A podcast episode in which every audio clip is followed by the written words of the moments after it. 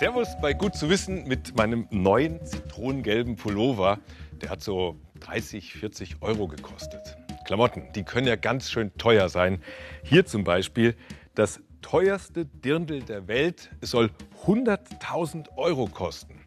Oder zum Beispiel das Kleid, das Marilyn Monroe auf diesem legendären Foto trug. Es brachte bei einer Auktion über 3 Millionen Dollar. Noch wertvoller ist dieses kleine Kleidungsstück hier, das das Model Giselle Bündchen trägt, nämlich 12,5 Millionen Dollar. Und ich kann sogar noch einen drauflegen mit Kleidern von nicht schätzbarem Wert, wahrscheinlich die kostbarsten Kleider aller Zeiten. Wo stammen die her? Natürlich aus Bayern. Es geht um des Kaisers neue Kleider. Naja, neu waren sie vor 1000 Jahren. Heinrich II., bayerischer Herzog, wurde im Jahr 1014 zum Kaiser des Heiligen Römischen Reiches gekrönt. Seiner Frau Kunigunde schenkte er Bamberg als Morgengabe. Sie förderte das von ihm gegründete Bistum. Daher schmücken die beiden die Adamspforte des Bamberger Doms.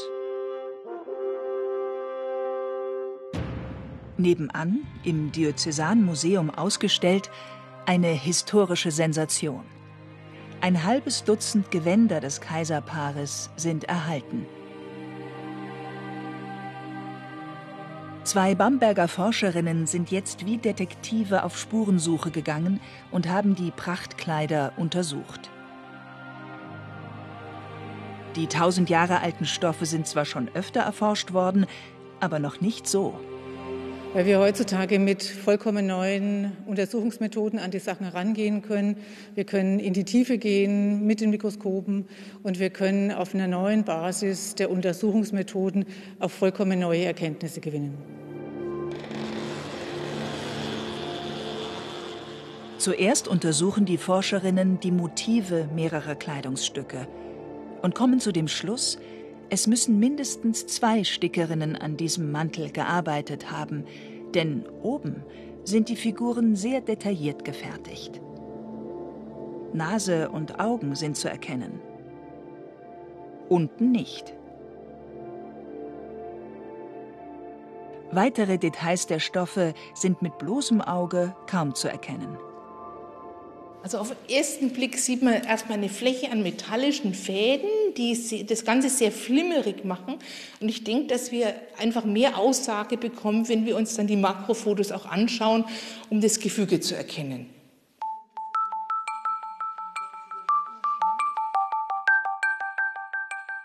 Der nächste Ermittlungsschritt. Die Oberfläche ist vor allem von goldfarbenen Fäden bedeckt. Sind sie wirklich aus purem Gold? Das wird eine Probe verraten. Die Spurensuche führt ins Labor.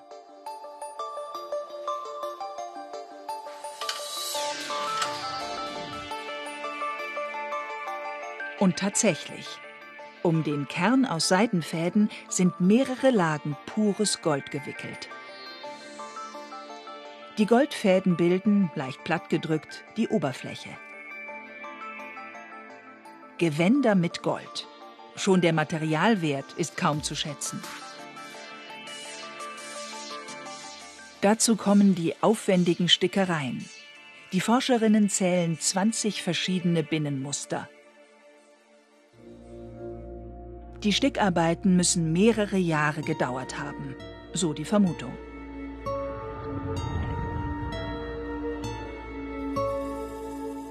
Sibylle Ruß stellt sich der mittelalterlichen Konkurrenz.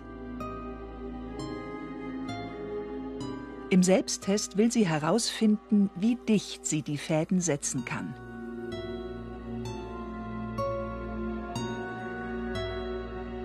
Das Ergebnis?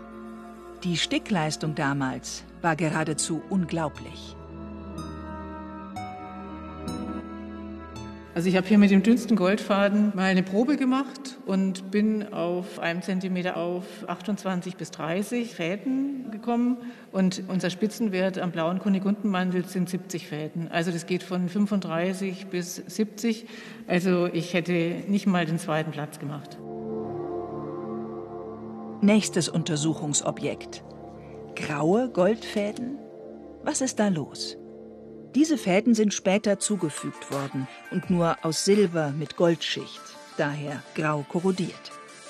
Betrug? Also denkbar ist es natürlich auch immer, dass Schmu im, beim Handel im Spiel ist, aber wir nehmen an, dass es äh, tatsächlich eigentlich eher aus Sparsamkeitsgründen passiert ist. Denn im Vergleich zum Frühmittelalter hatte man im späten Mittelalter die Chance, tatsächlich kostengünstige Goldfäden äh, anzubieten, weil man auf, in der Lage war, auf einen silbernen Faden eine hauchdünne äh, Schicht Gold aufzubringen und es dann auch ausgesehen hat wie ein Goldfaden. Also letztlich kann man sich sehr gut vorstellen, dass es auch aus Sparsamkeitsgründen gekauft wurde, dann um den blauen Kunigundenmantel. Sparsam war man normalerweise im Mittelalter auch bei den Vorzeichnungen. Ursula Drevello zeigt, wie man im Mittelalter Knochenasche hergestellt hat. Mit diesem Farbstoff haben die Künstlerinnen und Künstler damals die Muster und Figuren auf den Stoffen vorgezeichnet. Ein preiswertes Material und daher viel im Einsatz. Normalerweise. Nicht so bei den Kaisergewändern. Hier fanden die Forscherinnen zwar auch Knochenasche, aber auch das sogenannte Bleiweiß und vor allem das goldfarbene Auripigment ein extrem kostbares Farbpigment. Ist eigentlich schon sehr ungewöhnlich, muss man sagen. Und vor allen Dingen als Vorzeichenkreide. Und es zeigt auch, dass diese Gewänder äh, einfach mit, ähm, nur mit den wertvollsten Materialien angelegt worden sind. Also was es Gold angeht, was die Farbstoffe angeht. Und dann auch noch Auripigment also das ist eigentlich das, wie man bei uns sagt, das Nonplusultra. Es geht nicht mehr besser und es sollten wirklich die teuersten und wertvollsten Kaisergewänder geschaffen werden.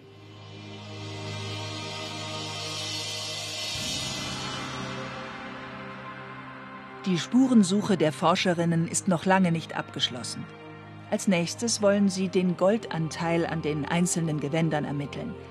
Aber auch dann wird der Wert der Prachtkleider kaum zu schätzen sein, handelt es sich ja um Unikate.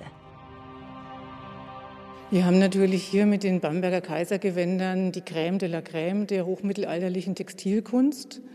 Das dürfen wir nicht vergessen. Vergleichbare Stücke gibt es eigentlich nicht. Ein einziges in Ungarn, den Stephans, den Krönungsmantel.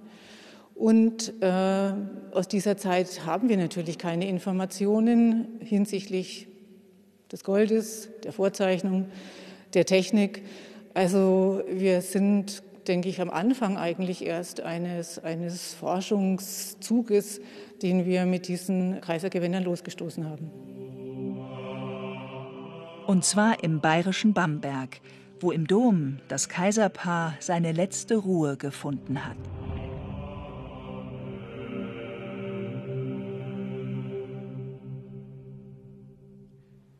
Die Kleider sind also immer noch in gutem Zustand aufbewahrt in Vitrinen bei konstanter Temperatur und Luftfeuchtigkeit. Solche Idealbedingungen genießen nicht alle historischen Kostbarkeiten. In so manchen alten Gemäuern ist es mal heißer, mal kälter, mal feuchter oder mal trockener. Und nicht nur die Jahreszeiten, sondern auch der Klimawandel setzt diesen Schätzen zu. Das haben jetzt bayerische Forscherinnen und Forscher genau vermessen können.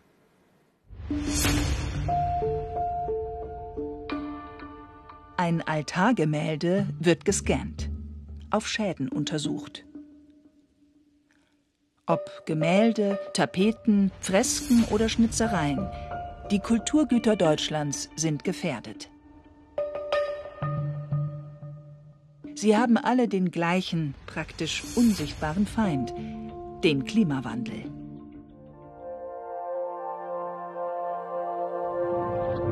Das Schloss Moritzburg bei Dresden. Erbaut im 18. Jahrhundert unter August dem Starken. Heute kommt besonderer Besuch. Ein Forscherteam aus Bayern untersucht die Räumlichkeiten. Unsere Herausforderung ist hier, den Einfluss des Klimawandels aufs Kulturgut zu messen. Dafür nutzen wir hochauflösende moderne Messmethoden und das Ganze machen wir nicht im Außenbereich, sondern uns interessiert, wie sich das Klima auf den Innenraum auswirkt. Das ist neu. Restaurierungswissenschaftler unterwegs im Auftrag der Bundesstiftung Umwelt. Hier im Schloss Moritzburg geht es um die vergoldeten Ledertapeten aus dem 17. Jahrhundert. Schon auf den ersten Blick sichtbar, der kostbare Wandschmuck leidet. Die Tapeten sind gewellt. Und teilweise sogar eingerissen. Die Schäden sind also da, aber sind sie auch Folgen des Klimawandels? Über Monate messen die Wissenschaftlerinnen und Wissenschaftler an bestimmten Stellen Temperatur und Luftfeuchtigkeit. Die Messergebnisse beweisen, der Klimawandel wirkt sich tatsächlich auf die Innenräume des Schlosses aus. Zwei Effekte lassen sich erkennen. Das eine ist, dass die Innenräume von historischen Gebäuden sehr stark auf die Wetterextreme reagieren. Heißt, wenn wir draußen ein Starkregenereignis haben, steigen hier auch relativ schnell im Innenraum die relative Feuchte, also die Feuchtigkeit an. Wird es draußen zu trocken, wie wir jetzt in den letzten Jahren in den Sommern hatten, wird es innen trocken. Der zweite Effekt ist ein langfristiger Effekt. Durch die langfristig sinkende relative Feuchte im Außenbereich führt das führt zu Trockenheit im Innenraum. Trockenheit ist für historische Materialien nicht optimal. Das heißt, Kunstkulturgut wird dadurch geschädigt. Das nächste Forschungsobjekt. Die Nikolaikirche in Döbeln zwischen Leipzig und Dresden. Das Forscherteam will den Hochaltar untersuchen, ein Meisterwerk aus dem frühen 16. Jahrhundert. Gibt es auch hier Klimaschäden?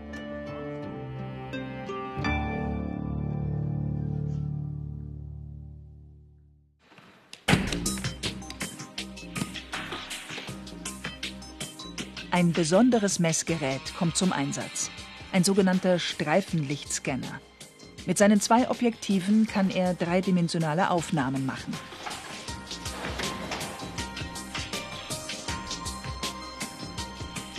Das Team sucht Problemstellen aus.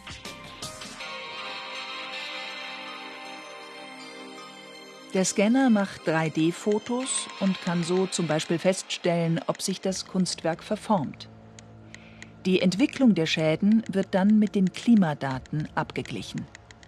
Wir haben Klimaaufzeichnungen von den letzten zehn Jahren, die zeigen, dass das Raumklima immer, immer trockener wird. Also wir haben dann Messungen bis unter 40 Prozent, was bisher einfach in solchen Kirchenräumen nie vorlag. Und die Reaktion von der Ausstattung darauf ist, dass sie halt immer stärker austrocknet dass die, die Hölzer schrumpfen. Man sieht, dass sie aus dem Rahmen schon ein Stück weit rausfallen.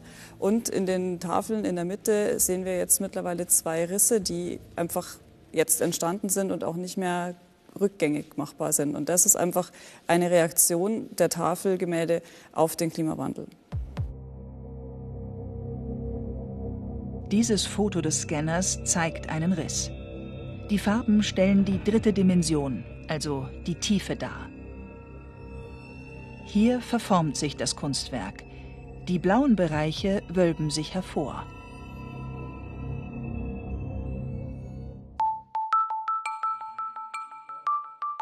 Was tun? Die Luftfeuchtigkeit muss rauf, aber mit den richtigen Methoden. Also es gab wohl die Fälle, dass Leute dann im Sommer mit Gießkannen durch die Kirchen gelaufen sind und dann im Kircheninnenschiff Feuchte verteilt haben. Aber das Problem ist, die Feuchte ist nicht da, wo wir sie brauchen. Besser nicht den ganzen Raum heizen. Das heize nur da, wo es notwendig ist. Ich idealerweise zum Beispiel die Energie zu Gottesdienstzeiten dorthin bringe, wo ich sie brauche, nämlich am Popo der Besucher, in den Kirchenbänken zum Beispiel. Noch ein Tipp. Richtig lüften, wenn Temperatur und Luftfeuchtigkeit außen günstig sind.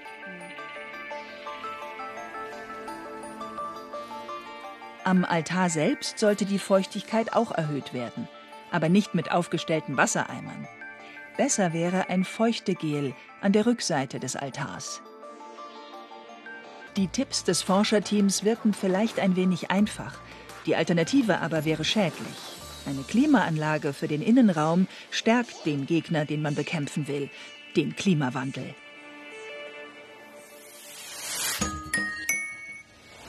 Von Venedig nach China hat Marco Polo mit einigen Zwischenstopps gute drei Jahre gebraucht. Ja, heute schaffen wir diese Strecke mit dem Flugzeug an einem Tag. Eine Errungenschaft der Technik. Doch diese Errungenschaft, die hat auch ihre Schattenseiten. Krankheitserreger, die können sich durch unsere doch eigentlich geniale Mobilität rasend schnell verbreiten. Und dann gibt es da noch den Klimawandel. Fliegen ist klimaschädlich. Nicht nur CO2, sondern auch andere freigesetzte Stoffe wie Stickoxide und die Kondensstreifen wirken sich aus. 3,5 Prozent der menschengemachten Klimaerwärmung gehen auf die Kappe des Luftverkehrs. Ja, was ist die Lösung? Kurze Strecken, die können wir ja oft mit dem Zug zurücklegen. Aber Langstrecken und wasserstoffbetriebene oder elektrische Flugzeuge, die zwischen den Kontinenten unterwegs sind, die gibt es nicht. Noch nicht zumindest. Kann das Fliegen auf lange Sicht klimaneutral oder wenigstens klimafreundlicher werden? Das Tanklager des Flughafens München. Von hier aus werden die Flugzeuge betankt. Seit Juni dürfen in die Tanks nun auch sogenannte Sustainable Aviation Fuel Blends, Kerosin, dem ein Anteil grüner, nachhaltig gewonnener Treibstoff beigemengt ist. Für Flughafenchef Joost Lammers ein wichtiger erster Schritt. Dieses laufende Jahrzehnt ist das Schlüsseljahrzehnt aus meiner Sicht, um die ökologische Transformation des Luftverkehrs europaweit, aber auch weltweit hinzubekommen, zu organisieren, die entsprechenden Maßnahmen umzusetzen. Ein Schlüssel, ein ganz wichtiger, sind dabei eben die nachhaltigen Treibstoffe. Bisher hat nur ein Betreiber von Businessjets das Angebot angenommen und leistet sich den grünen Treibstoff. In diesen Tanks, stark verdünnt durch normales Kerosin, ein bisschen Nachhaltigkeit. Die längste Reise beginnt nun mal mit dem ersten Kilometer und äh, den tun wir gerade ganz rasant und ich, ich setze darauf, dass ganz viele sich dort auch motiviert zeigen und diese Angebote dann auch nutzen werden und ausweiten, das Angebot. Äh, das größte Problem ist einfach im Moment, es ist zu wenig Produkt da, es ist noch sehr, sehr wenig alternativer Kraftstoff. Denn die Herstellung von nachhaltigem Kerosin ist noch aufwendig und teuer. Hier am Fraunhofer Institut Umsicht in Sulzbach-Rosenberg wird erforscht, wie sich Biokerosin aus dem erzeugen lässt, was normalerweise im Biomüll landet. Etwa aus Kaffeeresten oder Pferdemist. Das sind alles Einfallstoffe, die Sie quasi nicht in einer Konkurrenz zur Lebensmittel- oder Agrarwirtschaft haben. Wir belegen damit keine Flächen. Beim thermokatalytischen Reforming, hier sehen Sie eine Anlage im Pilotmaßstab, wird Biomasse, wie wir sie hier sehen, über ein Schleusensystem in einen horizontal liegenden Reaktor gefördert. Und hier wird die Biomasse erhitzt auf 400 Grad und dann zersetzt sie sich. Dabei entsteht auch dieses Öl, das in einer anderen Anlage weiterverarbeitet wird. Und am Schluss entsteht quasi hier dieses Produkt. Es ist eine Mischung aus Benzin, Rohbenzin, Diesel und eben Kerosin. Die Forscher hoffen, dass die Technik in etwa zwei bis fünf Jahren auf dem Markt ist. Allerdings Wichtig ist natürlich, Sie können mit den weltweit verfügbaren Biomassen sicherlich nicht den gesamten äh, Treibstoffsektor weltweit äh, absättigen. Hier wird man auf jeden Fall mehrere Technologieansätze kombinieren müssen. An solchen Ansätzen wird seit Jahren geforscht. An der TU München zum Beispiel an Kerosin aus Algen. An der ETH Zürich an Kraftstoffherstellung aus Luft und Sonnenlicht. Viele dieser Verfahren sind noch sehr aufwendig und teuer. Doch Andreas Apfelbacher ist zuversichtlich. Bis 2050 haben wir die, die Vorgaben, dass wir hier ähm, zum größten Teil CO2-negativ sind. Das sind jetzt quasi noch ja, 30, 30 Jahre und bis dahin werden wir das auf jeden Fall schaffen. Damit Fliegen mit Kerosin tatsächlich klimaneutral werden kann, müsste man allerdings noch andere Emissionen und die Kondensstreifeneffekte in den Griff bekommen. Auch daran wird geforscht.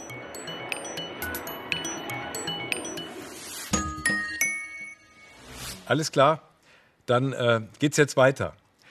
Videokonferenzen, E-Mails abarbeiten, Internetrecherchen und natürlich die Chats mit unseren Freunden und Verwandten. Was glauben Sie? Wie viele Stunden täglich schauen wir Menschen in Deutschland auf einen Bildschirm? Es sind über zehn Stunden. Vor Corona waren es noch rund acht Stunden. Und das dauernde Starren auf Bildschirme hat Folgen für unsere Gesundheit. Seit dem ersten Corona-Lockdown sitzt Eva Strobel nur noch vor dem PC. Sie ist verantwortlich für die IT eines Reha-Zentrums und seitdem allein im Büro. Kein gemeinsames Kaffee trinken, keine persönlichen Treffen. Kolleginnen und Kollegen sieht sie nur online. Kannst du dich zuschalten bei mir? Ah, du, dann lege ich jetzt auf, gell? Diese Form der Kommunikation findet sie sehr anstrengend. Jeder weiß, dass er sehr nahe gefilmt wird und jeder ist sehr beherrscht. Gerade die Mimik nochmal konzentrierter anzuschauen, wie reagiert das Gegenüber wirklich, was meint er im Verhältnis zu den Worten, die er sagt. Ähm, ich finde, das kann man einfach mit dem ganzen Körper, wenn man wahrnimmt, viel deutlicher erfühlen und ertasten. Abends ist sie wie erschlagen, hat oft Kopf- und Nackenschmerzen und die Buchstaben auf dem Bildschirm sieht sie nur noch verschwommen. Sie vermutet, dass ihre Beschwerden mit dem Arbeitsplatz zu tun haben. Der ist aber gar nicht so schlecht ausgestattet. Sie hat einen ergonomischen Bürostuhl und auch den Schreibtisch kann sie in der Höhe verstellen. Aber ist die Anordnung der Bildschirme richtig? Braucht sie eine andere Brille? Die IT-Fachfrau will sich umfassend beraten lassen. Dafür misst sie Höhen und Abstände aus. Mit den Bildern und Infos geht sie zu Professor Stefan Degle. Er ist Optometrist, also Fachmann für das richtige Sehen. Eva Strobels Kopf- und Nackenschmerzen und ihre brennenden Augen sind typisch für das Computer Vision Syndrome. Darunter leiden inzwischen zwei von drei Menschen, die ständig am Bildschirm arbeiten, so schätzt er. Gerade die vielen neuen Zoom- oder Teams-Besprechungen belasten die Augen. Wir sind gewohnt, dass wir uns gegenüber sitzen und dass wir damit eine gewisse Distanz haben. Und jetzt sehen wir jemand auf einem nahen Monitor, der eigentlich weiter weg ist. Und dann fangen wir schon im Unbewussten an, hier zu zoomen, ja? also in verschiedene Entfernungen zu schauen. Und das ist auch sehr anstrengend. Also die Kommunikation darüber ist natürlich auch deutlich anstrengender, als wenn wir uns gegenüber sitzen. Die Stirn oben ganz anlegen. Professor Degle empfiehlt Eva Strobel eine genau auf den Arbeitsplatz abgestimmte Brille. Zunächst untersucht er ihre Augen mit einem Aberometer, damit kann er die Augäpfel genau vermessen und erhält die objektiven Werte für ihre Fehlsichtigkeit. Wichtig ist aber auch ihr subjektives Empfinden. Mit verschiedenen Linsen erkundet er, welche Einstellung sie als angenehm empfindet. Zuerst in der Ferne, dann in der Nähe und dann am Bildschirm. Das ist das Schöne, dass wir das heute individuell festlegen können, für welchen Bereich diese Brille sein soll. Wie ist der individuelle Arbeitsplatz konfiguriert und so, dass wir die Gläser dann ideal darauf abstellen. Die Kosten für eine Arbeitsplatzbrille werden oft vom Arbeitgeber bezuschusst oder komplett bezahlt. Extras, wie ein besonderes Gestell, müssen aber vom Arbeitnehmer getragen werden. Wieder im Büro richtet Eva Strobel ihren Arbeitsplatz nach den Empfehlungen des Optometristen ein und probiert die neue Brille aus. Die optimale Entfernung zwischen Bildschirm und Augen liegt bei 60 bis 80 Zentimetern. Die oberste Zeile des Monitors sollte etwa auf Augenhöhe sein. Zudem sollte er leicht nach vorne geneigt werden, um den Nacken zu entlasten. Die Wirkung stellt sich schnell ein. Ich muss die Augen nicht mehr so zusammenkneifen und anspannen. Wahrscheinlich gibt es weniger Stirnfalten. Es fühlt sich sehr entspannt an. Professor Degle hat ihr ein paar Übungen empfohlen. Die Augen immer wieder bewusst schließen und aktiv blinzeln. Übungen wie die liegende Acht entspannen und trainieren die Muskelgruppen rund um die Augen. Eine andere Übung wäre, auch einfach mal in die Ferne schauen. Ja? Dass man also bewusst diesen Fernblick auch mal wählt. Und dann kann man ganz allgemein sagen, es gibt als Übung die Dynamik. Ja, alles, was man an Bewegung in den Arbeitsplatz reinbekommt, äh, das ist sehr angenehm, weil genau diese Statik, das Dauerhafte in einer Entfernung, auch das Sitzen, das ist das Belastende. Unser Körper ist ja, für Dynamik ausgelegt. Zudem achtet Eva Strobel jetzt darauf, immer gerade auf den Bildschirm zu schauen, um den Nacken nicht zu verdrehen. Auch kleine Tipps helfen gegen erschöpfte Augen. Kraftwerke, Flugzeuge und Autos. Die haben wir direkt auf dem Schirm, wenn wir an die größten CO2-Schleudern denken. Aber an das, was hier drunter steckt, denken wir nicht so oft. Unsere Ernährung. Dabei verursacht die rund 30 Prozent aller Treibhausgasemissionen weltweit. Forscherinnen und Forscher, die haben herausgefunden, selbst wenn wir alle anderen menschengemachten Emissionen komplett vermeiden, dann würden wir das 1,5 Grad Ziel vom Pariser Klimaabkommen nicht packen, wenn wir so weiter essen wie jetzt. Was müsste sich bei der Ernährung ändern, damit wir künftig alle satt werden, wir aber trotzdem das Klima retten? Ilka Knigge, meine Kollegin für knifflige Klimafragen, hat sich das mal genauer angeschaut. Wir müssten uns hauptsächlich pflanzenbasiert ernähren. Das könnte dann so aussehen. Das sind keine Fotos irgendwo aus dem Netz, das sind Beispiele für die Planetary Health Diet. Das ist ein Ernährungsplan, den Forschende entwickelt haben. Das Ziel, alle Menschen auf der Erde sollen auch 2050 noch satt und gesund sein und der Planet soll nicht ausgebeutet werden. Guter Plan eigentlich. Aber ist eine radikale Ernährungsumstellung jetzt die Rettung fürs Klima? Leider nicht. Es bräuchte mehr. Das sagen Forschende der Universität Oxford. Die haben sich das ganze System angeschaut, also vom Anbau bis zum Essen. Und sie haben fünf Strategien entwickelt, wie wir die Emissionen runterkriegen und trotzdem noch alle satt werden. Die erste kennen wir schon. Wir Menschen, wir sollten uns überwiegend pflanzlich ernähren. Zweitens, jeder Mensch sollte eine gesunde Kalorienzufuhr haben. Die Forschenden geben 2100 Kalorien pro Tag an. Drittens, wir bräuchten höhere Ernteerträge. Viertens, wir müssten halb so viel Müll produzieren. Und fünftens, es bräuchte eine effizientere Produktion. Schauen wir uns die überwiegend pflanzliche Ernährung nochmal genauer an. Nach der Planetary Health Diet würden wir viel Getreide, Obst und Gemüse essen, Nüsse und Hülsenfrüchte als Proteinquellen, aber auch Milchprodukte, Eier, Fisch und Fleisch. Dieser Plan, der ist also weder vegan noch vegetarisch. Ein paar tierische Lebensmittel sind drin. Und so eine Ernährung, die würde tatsächlich was bringen. Von den fünf Strategien ist das die effektivste. Die Forschenden, die haben ausgerechnet, dass mit dieser Strategie die CO2-Emissionen am geringsten wären. Und das ist ein super wichtiger Schritt, um die Klimaziele zu erreichen. Und jetzt kommt das Aber. Das allein, das reicht nicht. Wenn wir sicher gehen wollen, dann müssen wir alle fünf Strategien kombinieren, weil alles zusammenspielt wie bei einem Puzzle. Nur wenn wir die alle durchziehen, und zwar so richtig, dann haben wir eine klimaneutrale Nahrungsmittelproduktion. Und dann wird es auch was mit unseren Klimazielen. Gut zu wissen, Ilka. Ich werde an dich denken, wenn ich das nächste Mal einkaufen gehe. Und noch mehr Klimawissen mit Ilka Knigge gibt es jederzeit in der BR-Mediathek. Und damit sage ich Danke fürs Dabeisein und bis zum nächsten Mal.